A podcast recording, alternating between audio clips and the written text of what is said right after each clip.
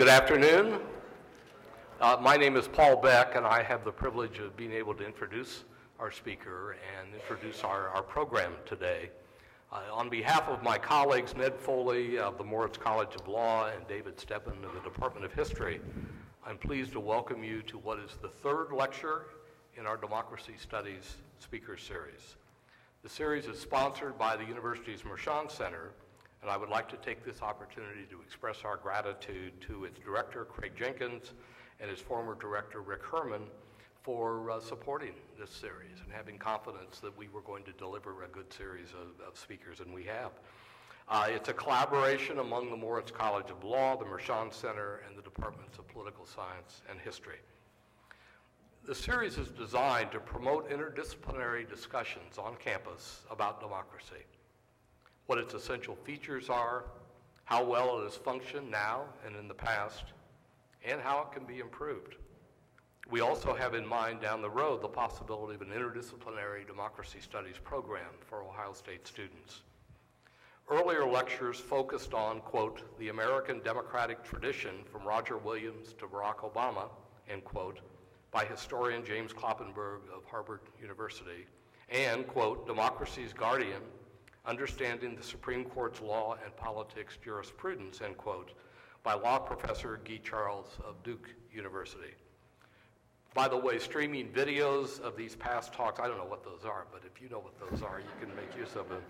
Uh, streaming videos of these past talks are available on the Mershon Center's website, and there's also a link to that website from the Moritz College's Democracy Studies website.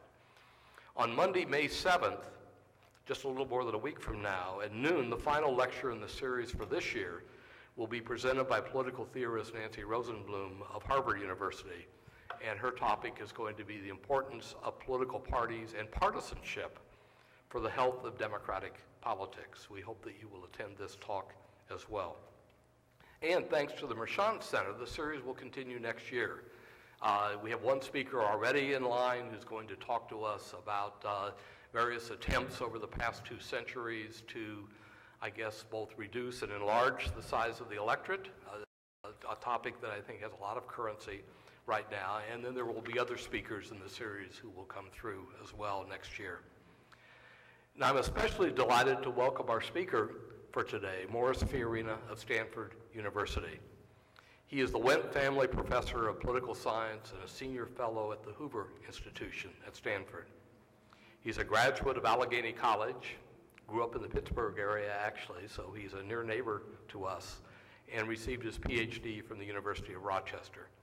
Before coming to Stanford, he taught for many years at Harvard and before that at, at Caltech. Over the course of his career, Professor Fiorina has made seminal contributions to the study of American government and politics, especially with regard to representation and elections, which of course are critical features of the democratic order. He has written or edited 10 books and scores of articles in leading journals. His work includes such classics as Retrospective Voting in American National Elections, published in 1981 when he was probably still a child, I think. Uh, the Personal Vote, Constituent Service and Electoral Independence, which is a very interesting comparison between members of parliament in the United Kingdom and American members of Congress in terms of how they deal with their constituencies. Uh, that was published in 1987. Uh, a book called Culture War, question mark, The Myth of a Polarized America. Uh, the third edition of that work was published in 2011. And he's done other important works on divided government, Congress, and, and elections. Students in the room may be familiar with his recent introduction to American government and politics. The short edition is entitled America's New Democracy. Professor Fiorina has been widely honored for his scholarly contributions. He is one of about a dozen political scientists who are members of the National Academy of Science and also is a member of the American Academy of Arts and Sciences. In 2006, he received the Award for Career Contributions from the Elections, Public Opinion, and Voting Behavior section of the American Political Science Association. I could say a lot more about his work and its widespread influence, but you came here to hear from him, not from me. So let me welcome to the podium our distinguished speaker and guest, Morris Fiorina.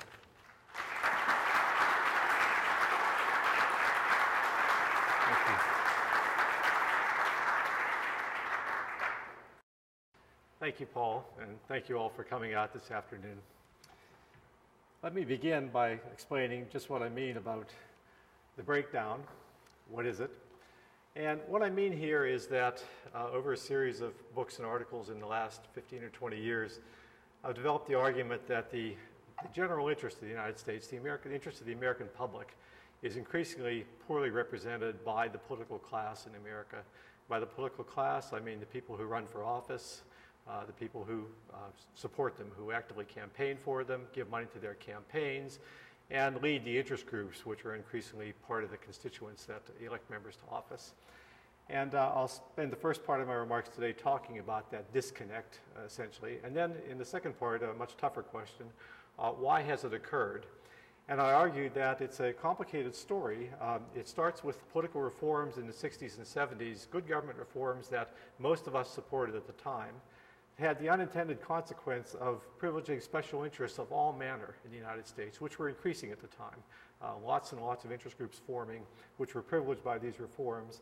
And then the most complicated part of the story that happened somewhat more recently is the sorting of the parties, sorting of people in the parties. I know that's probably a little difficult to fathom at the moment, but hopefully it'll become clear as we proceed. In 2000, uh, the Republicans captured all three elective institutions presidency, House and Senate. That was the first time since the Eisenhower election of 1952 that they had full control of the national government, 40, uh, 42 years, 40, 48 years. In 2002, they solidified their majorities uh, in Congress, a very rare occurrence in a, a non-presidential year. In 2004, uh, they continued to solidify those majorities. And in the aftermath of 2004, uh, Republicans were exulting and Democrats were weeping and gnashing their teeth because it appeared to many that the Republicans, that Karl Rove in particular, had accomplished his goal of creating a generation long Republican majority.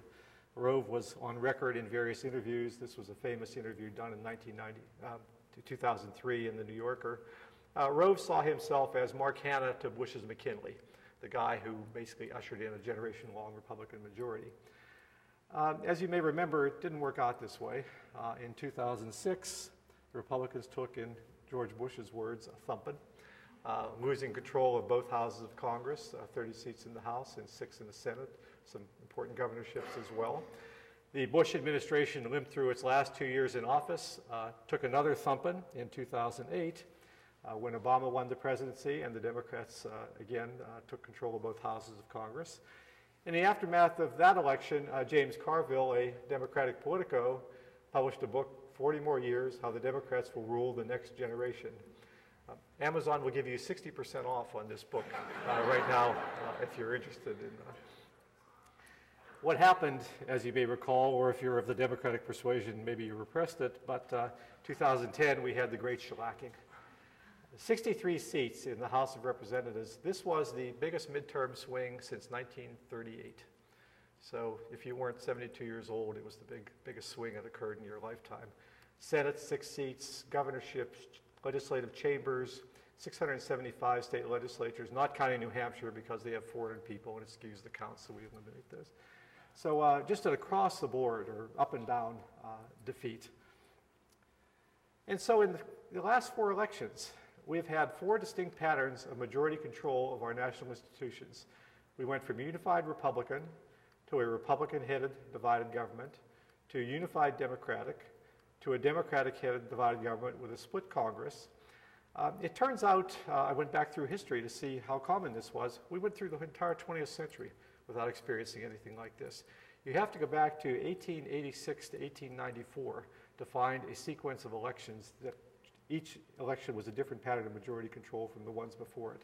That was five. Now, if Obama is reelected and the Democrats take, or the Republicans take the Senate, that would be a fifth pattern or if a Republican is elected and the, uh, the, they take one of the two chambers, we would tie all of American history for being the most unstable period of majority control in American history. There are some who blame the American people for this, that the American people are schizoid. They can't make up their minds. Uh, they just, they're, they're flighty. They go back and forth. Uh, the, fact of the matter is the American electorate hasn't changed much in a generation. If you look at partisanship, and for those of you who don't, uh, aren't familiar with this, most of the data I present today is from the National Election Studies, which have, this is the political science database, which has been asking a lot of the same questions since 1952. And here are people's self-classifications, Democrats, Republicans, or independents. And you can see the, uh, the, the losses the Democrats suffered during the 60s and early 70s, but they've been about 35 to 40 percent of the electorate since then. Republicans have never quite made it back to their high point in the Eisenhower era. They're usually around 25 to upwards to 30 percent of the electorate. And independents picked up from both back in the 60s and 70s and have been around 35 to 40 percent of the electorate, uh, even higher now. So the overall partisan complexion of the electorate hasn't changed. We're not seeing people become Democrats in one election, changing to Republicans in the next election. Nothing like that's going on. Ideology, uh, the same thing. People are asked to classify themselves as liberals. It's down here. Moderates, it's the purple line, or conservatives, that's the red line. Liberals have always been somewhere around 25 to 30 percent of the classifications. Moderates, typically the plurality at about 40, close to 40. And conservatives up a little over the years uh, to around 35 percent or so. We know that sometimes the labels people assign themselves don't correspond very closely to their actual issue positions. So there's a terrific new book by Jim Stimson and Christopher Ellis uh, showing this, especially among conservatives. A lot of people who are conservatives don't hold conservative policy positions. The, uh, we don't have quite as long a series of data, but in the national election studies, we have five questions about specific issues that have been asked since 1984. And the, the, format here is people were asked to place themselves on a scale ranging from the most extreme liberal position to the most extreme conservative position. So, for example, this would be uh, yellow would be um, lots of lots of aid to minorities uh, over here. It'd be no aid to minorities over here. Military spending be cut military spending drastically, gr- increase military spending greatly. As you can see, in 1984, the elect- when Reagan is reelected, the electorate is very centrist, with almost no one out in the wings. It's gotten a little more ragged in more recent years, still greatly centrist, but we've picked up these sort of secondary modes. But even this is interesting. Uh, you know, at the time of the 2008 election, there had been a group that swung out to the left on health care. There had also been a group that swung out to the right on aid to minorities. You'd be amazed at how many of these are the same people. Uh, 20% of the people in the most extreme category on health care were in the most extreme conservative category on aid to minorities, for example. And 45% of those who were on the left on health care were in the right on aid to minorities. So the electorate is not ideological. The electorate sort of picks and chooses among its issue positions, but again, mostly a, a centrist position. Even on the most hot button issues that we talk about in our politics today, uh, you'd be surprised. Uh, people who call themselves Democrats and Republicans are then further subdivided by their own classification into are you a strong Democrat or not so strong? Same thing for Republicans. And this is in 2008, the 2008 election campaign. Among, this is about a sixth of the electorate strong Democrats. This is about a 12, about a seventh or eighth of the electorate strong Republicans. Uh, one in 10 strong Democrats said abortion should never be allowed. And one in four said only in the most traumatic cases of rape, incest, or the woman's life is in danger. So arguably, more than a third of the strong Democrats in the country were on the Republican side on the issue of abortion. And strong Republicans, it's even more surprising, I think. Fifth of strong Republicans said abortion should always be available as a personal choice. Another 16% for sort of the waffle uh, idea here. So again, about 38% who are closer to the Democrats on this issue. So at the national level, among the political class, it's more like 9 to 1 or higher. But at the level even of the strong partisans in the electorate, opinions are much more uh, disaggregated. You might ask yourself, um, why do people stay Democrats if they are in fact closer to Republicans on choice? And the same thing for Republicans if they're closer to the Democrats. The answer is most people don't regard this as an important issue. But despite, again, what I'm not saying it isn't for the people who do, but I'm just saying if you ask about people's priorities, it's a fairly low profile issue as far as most Americans are concerned. So it doesn't figure that heavily into the voting decisions of most people. In contrast to the electorate, which really hasn't changed much in a generation, the political class has changed greatly. There's just general agreement in political science, and anybody who observes it even more anecdotally, that the political class is much more polarized today than it was a generation ago. And the best data is on Congress, where there's a light industry on classifying members of Congress all the way back to the Constitutional Convention, literally. And this is what Congress, the House of Representatives, looked like in 1960 when John Kennedy took office. Democratic representatives in blue, Republican representatives in red. This is on a liberal conservative scale. It turns out that members of Congress are typically one dimensional in their voting. Uh, this is what it looks like today. And you can see three features of them. First of all, the parties have become more homogeneous. Their, their variance has tightened up. They cover a tighter range. As that has happened, they've moved farther to the left among the Democrats, farther to the right among Republicans. As a consequence, there's almost no overlap. We had a big overlap back here where you have Republican, you have Democrats in Republican territory and Republicans in Democratic territory. Now, in many recent Congresses, there is no overlap. The most liberal Republican is to the right of the most conservative Democrat in recent Congresses. There's lots of data showing the same thing, not quite as lengthy. Uh, the New York Times has done surveys of National Convention delegates uh, since the 70s, and here are the decadal averages. This is people putting themselves, delegates, putting themselves in the most extreme liberal part among Democrats of the ideological continuum, and that's about doubled over the decades. Republicans even more, this is the proportion putting themselves in the most conservative part of the scale, and that's tripled, more than tripled in recent decades. This is a figure that John Aldrich put together. Uh, these are party activists, that is, people who participate in the campaigns, who work and go to rallies. And this is how different they are on the different Republican and Democratic activists are on the liberal conservative scale. As you can see, that's continually growing from less than one unit uh, to more than three units now. These are the donors, the presidential election donors, and they're from surveys and how far they apart, they are apart. And so members of the political class, the most active elements of our population, have grown increasingly polarized while the electorate has not uh, really changed much. And there's been some work done on uh, state houses and state senates as well, not over time. Um, this is the, the line, dotted line is how the difference between the party medians in Congress. So this is how the U.S. House is polarized. As you can see, some of the states are even more so, including my own dysfunctional state of California, which kind of anchors the scale here. Ohio is a little more. Where's Ohio? Right in, right in there. A little less polarized than the House. Most state senates are, in fact, more polarized than the U.S. Senate. Again, California anchors the scale up here. And this has not gone unnoticed by the American public. This is again from the National Election Studies. The proportion of the people who see the electorate see important differences in what the parties stand for. Uh, back in the uh, 50s, 60s, it's around 50%. It shoots up to over 60 during the Reagan era, and then just really skyrockets in more recent times. The, the, polarization of the parties is something people certainly notice. At the same time, all this has been going on, uh, Americans have decided they don't trust their government or like it very much. Uh, it's about a two-thirds majority trust the federal government uh, a great deal during the 1964, plummets to only about a quarter by the time Ronald Reagan is elected. Improves a little bit for a time, plummets again, improves a little bit again for a time here in Clinton and Clinton and um, 9/11, and then plummets back to where it is here historically, about 30. Does the government waste a lot of your tax money? Well, people always were more inclined to believe they did, almost a majority here, but it goes up to a more than a three quarters majority over that same period. Declines somewhat, but it's still up here around 80% now. Is government run for the benefit of all or for a few big interests? Well, that goes from around 30 all the way up to 70, down a little, and then back up here. You've probably all seen some of the Gallup. Gallup didn't start doing these until after the big change had occurred, but uh, what kind of confidence do you have in American institutions? There's Congress below HMOs, below banks. Yeah, you have to work uh, to get down there. And how much confidence do you have in the people in Congress?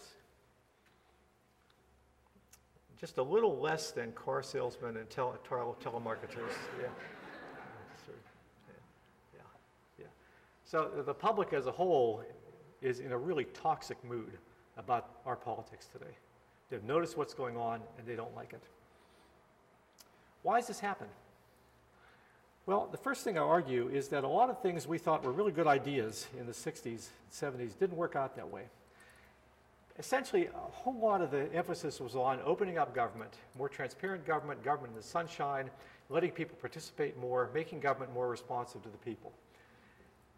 Primaries had been on the books for a long time, but they began to be used much more frequently, especially in the presidential level. Hubert Humphrey doesn't enter a single primary in 1968 and gets the Democratic nomination. By 1972, in both parties, the primary process is well established.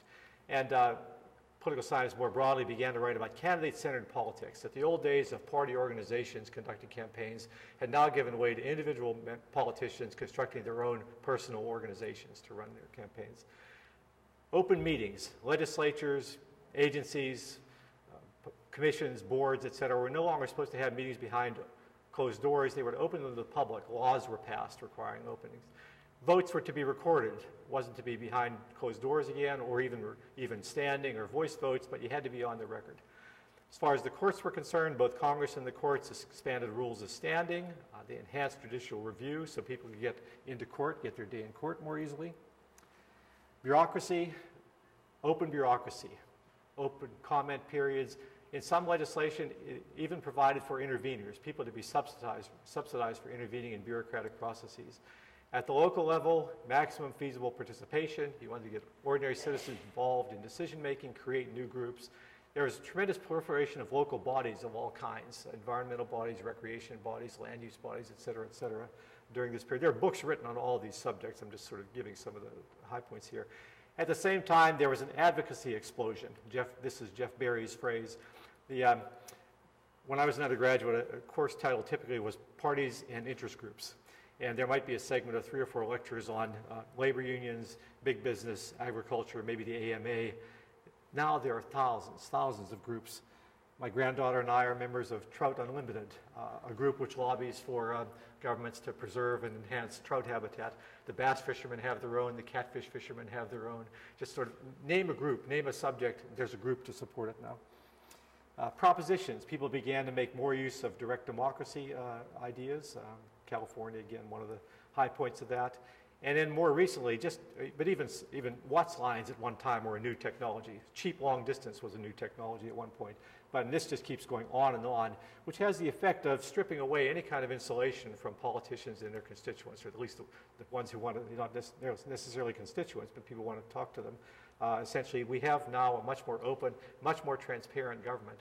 So, what an irony then that Americans liked their government and trusted it more when party bosses chose candidates in smoke filled rooms, when a few dozen old men, uh, many of them Southern racists, controlled Congress, when bureaucracies and agencies and commissions made their decisions behind closed doors, uh, when you couldn't get your day in court, when you had very little few interest groups to represent your view, we liked our government better.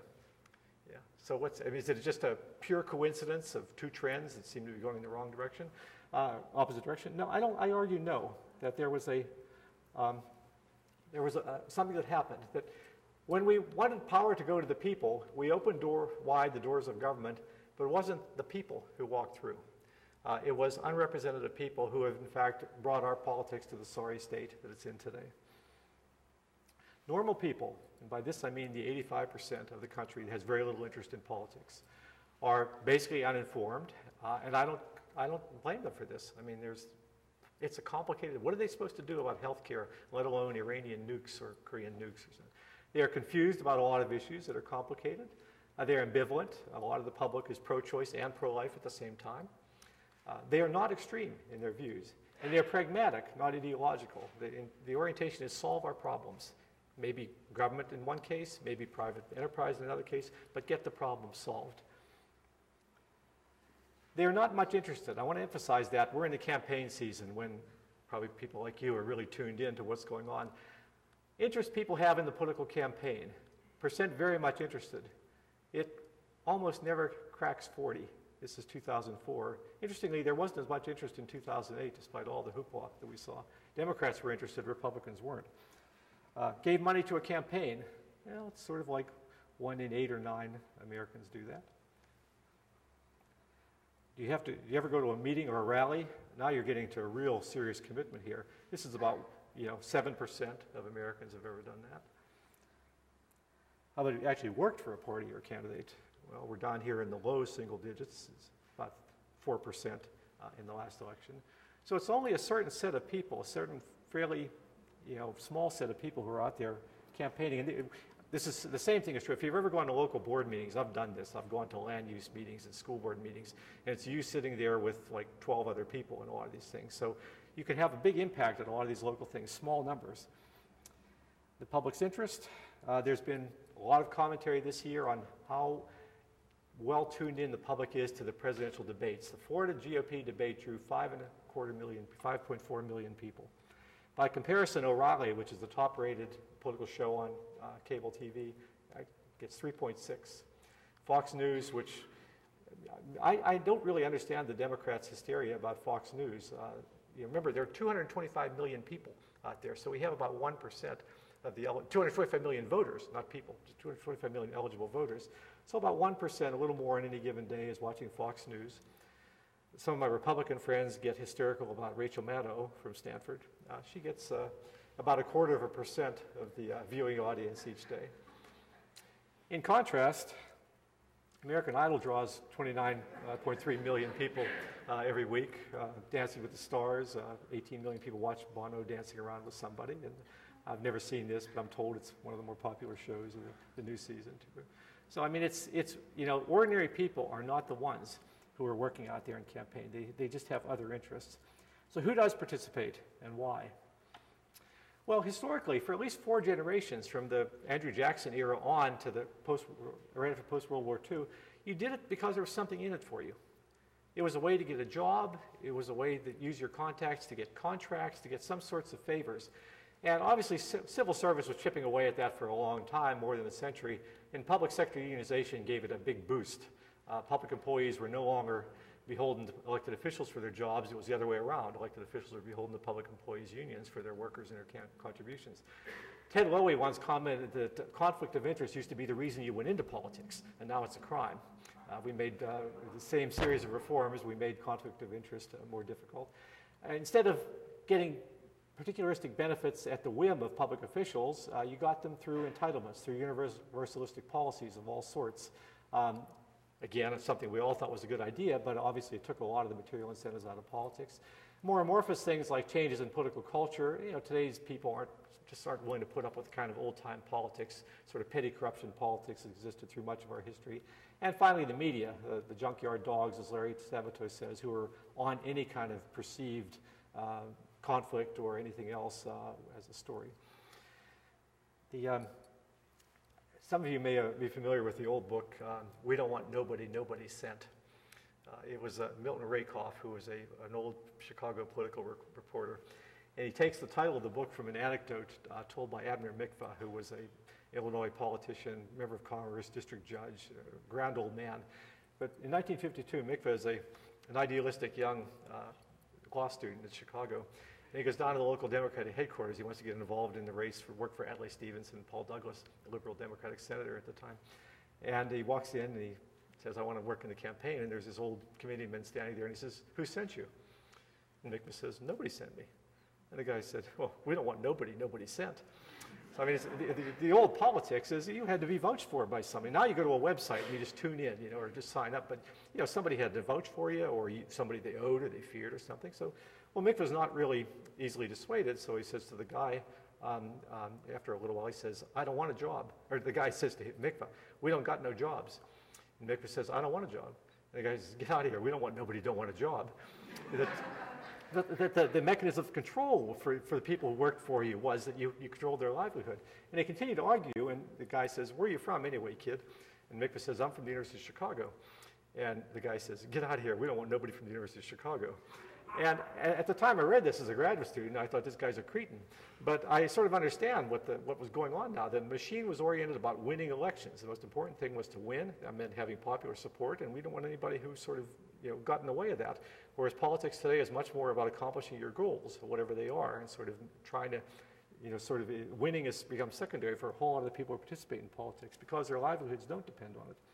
So what happens in politics? Well, we have the predictable overrepresentation. Uh, earlier I showed you the lines where everybody's down here.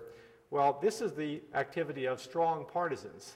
This is their proportion in the electorate. This is how active they are in giving money. As you can see, they're the ones who are giving money. Attended a political meeting, same things. It's perfectly obvious. Worked for a party or candidate. They're the ones who are out there. Same thing on ideology. If you look at the people who are in the extreme points on the ideological scale, this is their representation in the population. This is where they are in terms of giving money. Attended a political meeting, same thing. And worked for a party or candidate, same thing. So we, we opened wide the doors to politics during this period, but most ordinary people just stayed on the other side. The people who walked through were more ideological, more partisan, more committed to certain specific issues, and they were motivated by those issues, by implementing those worldviews and accomplishing gains in those issue areas.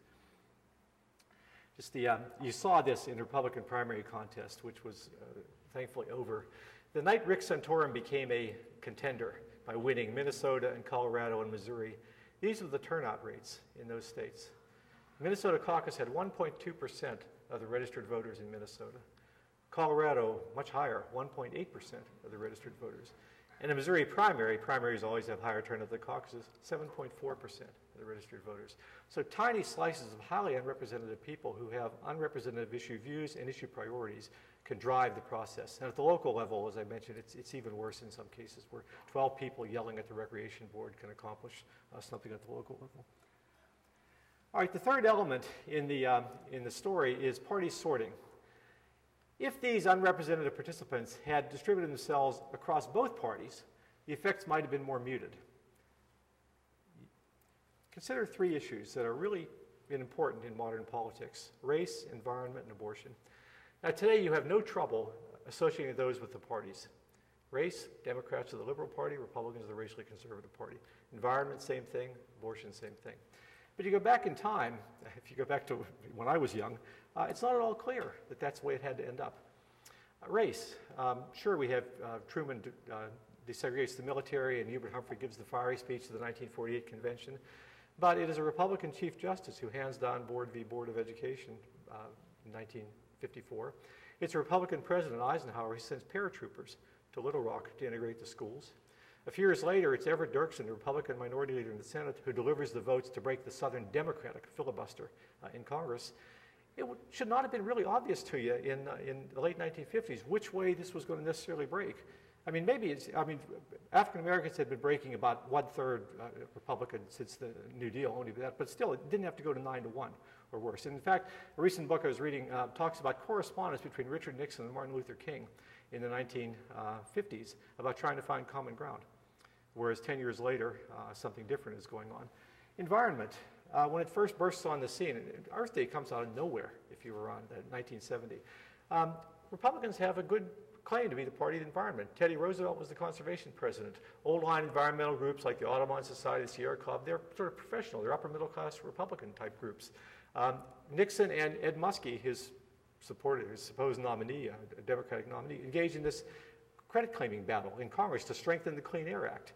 Uh, so it's not obvious why, you know, why it's going to sort out this way. And even abortion. I mean, when it breaks on the scene, the Democrats have evangelicals, Southern evangelicals in their constituency, and Catholics. Now, why is it the case that the Democrats end up as the party of the liberal party in abortion and Republicans the conservative party in abortion? That, that the parties sorted out in ways that all of these unrepresentative activists went into one or the other. That's what contributed to the, the, the, polarization and dysfunction. And, and why I, you know, this, I devoted the good part of my last book to talking about this. And just want to give you one, it's, it's sociological. I think one of the problems in political science in the last generation is we, we were too much into psychology, what was going on inside people's heads, and not enough into sociology, how the people themselves were changing. And there were just these massive changes in the United States uh, in the last 50 or 60 years. And just to give one illustration, we say, well, the Republicans got rid of their, their liberal wing, and the Democrats got rid of their conservative wing. So that's why they, uh, they polarized. But I mean, why did they do that? I mean, who were the people they got rid of and so forth? And take, take um, one, one example the great internal migration of African Americans from the South to the North. For most of American history, 90% of African Americans lived in the South. And it begins to change after World War I and begins to change in a big way after World War II.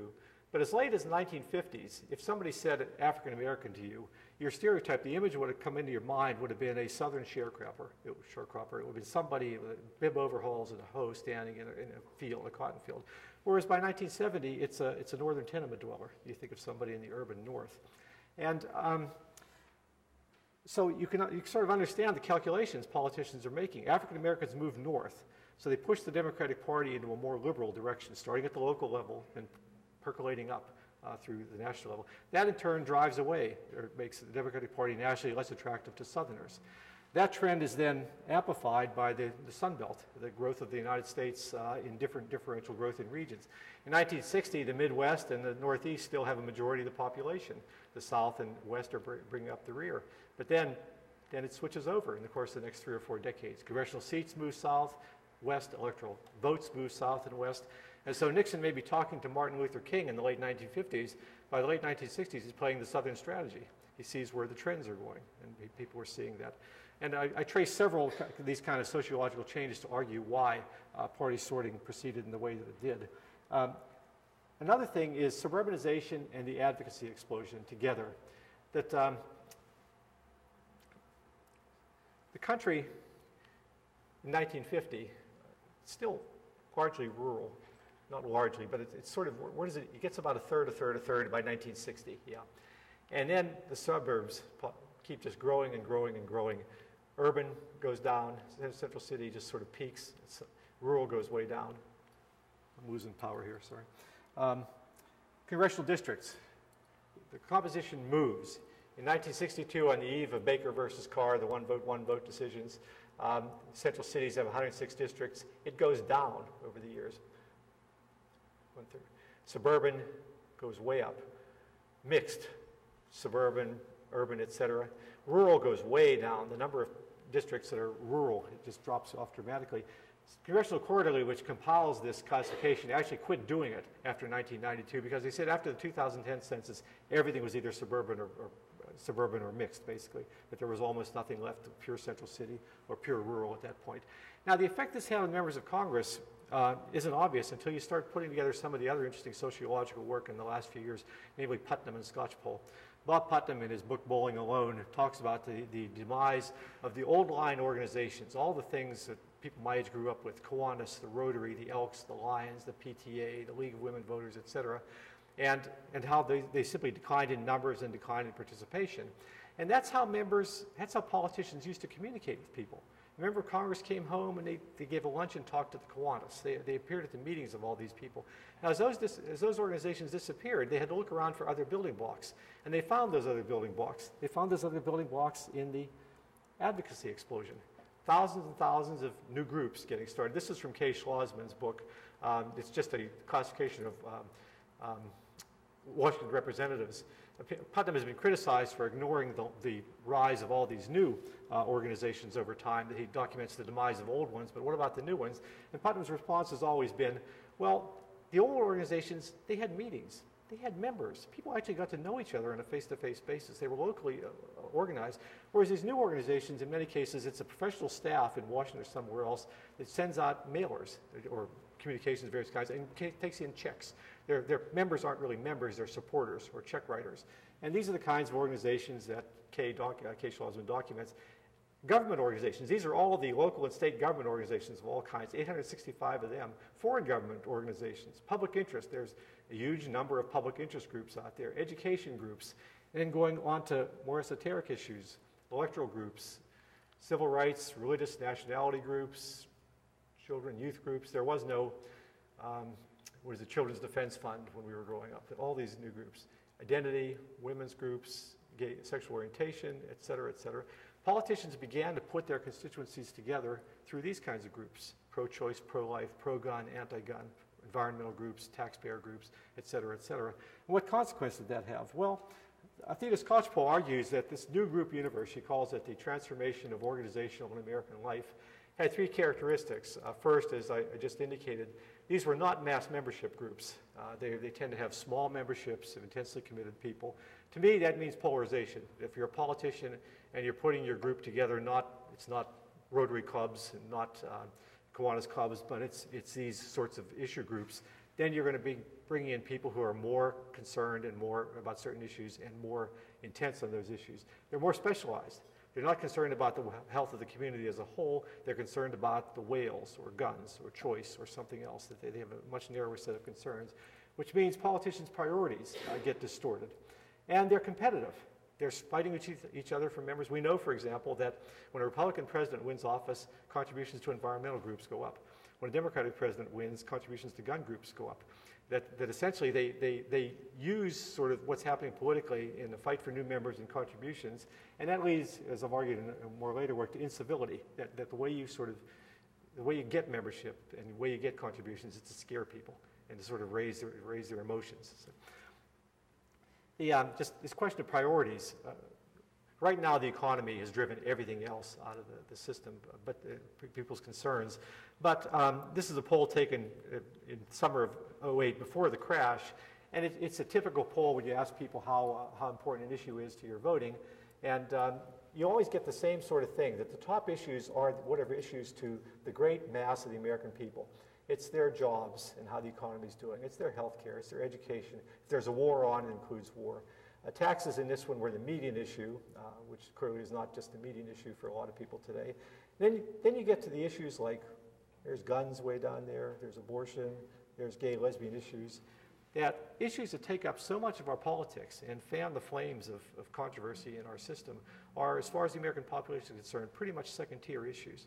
And, and the issues they really want to see addressed are these issues above the line, the, the, top tier kinds of issues. So not only are the positions distorted, the people are more extreme in their views in this new politics we have, but the priorities are distorted. That the, the things people most care about are not necessarily the subjects of political uh, debate. And I want to go back to the uh, slide I had at the beginning, and that is the patterns of institutional control. And I mentioned that we've had four distinct patterns, uh, and have to go back to the late 1880s uh, to find that. And what's interesting is that period, uh, historians uh, know as the period of no, era of no decision, or the period of indecision, and which politics was just chaotic for several decades. And the presidency was ordinarily held by the Republicans, although in two cases they had to win it in the Electoral College. They couldn't win it in the, uh, in the actual popular vote. The Democrats typically uh, won the South. The Republicans typically uh, won, this, won the House. The, Democrat, the Republicans typically won the Senate. So just election after election, you just had no stable majorities. So nobody could sort of, sort of root themselves and create sort of a stable politics. It finally comes to an end in the McKinley election of 1896. But the era we're in today reminds me of that era. And I've talked to my colleague David Kennedy about this, a historian that there's a lot of similarities uh, going on. Uh, then and now, it's a period of globalization. I don't need to say anything about now. But then you have British finance sort of going around the world investing. They, they built our railroads several times over, for example. Uh, it's a period of economic transformation. Uh, then it was a movement from an agricultural to an industrial society, and now it's a movement from industrial to a post-industrial communications or whatever you want to call it society. A period of great population movement. Uh, then was farms to cities. In more recent decades, it's been the frost belt to the sun belt in the U.S. A period, obviously, of mass immigration. This has been the second biggest period of immigration in our history, uh, exceeded only by that one. And a period of rising inequality uh, in the country. And these kind of developments, uh, they create problems that the system is asked to deal with. They cut across old coalitions and make it more difficult to, for the system to keep together. It requires hard choices, which politics and democratic societies have a great trouble doing. And so, in, in a lot of ways, I, I, sort of see ourselves as being in much the same uh, position. The, the problem is that, uh, arguably, that's much less serious. Uh, the, the, Brits were still strong enough to be patrolling the world, taking care of most of the international problems. There were no, there were no nukes in rogue nations to worry about in those days. The biggest economic problem we faced was getting rid of the surplus. It wasn't sort of whether the bond markets are going to shut us down in a few years. It was sort of how do we get rid of the money we're raking in. Uh, so in some ways, the problems uh, seem to be less uh, serious than they were at that time. I have been a, an optimist all my life in terms of uh, just personal outlook and in terms of confidence in the American population. Uh, but I have never been more concerned uh, than I am about the future of this country than I am at this point. And I know that's a terrible um, way to end this. Uh. And even, even, more, even more terribly, you're going to ask me, what do we do about this? And the answer is, I don't know. And I can't think of anything to do about it. So with that, I will let it go.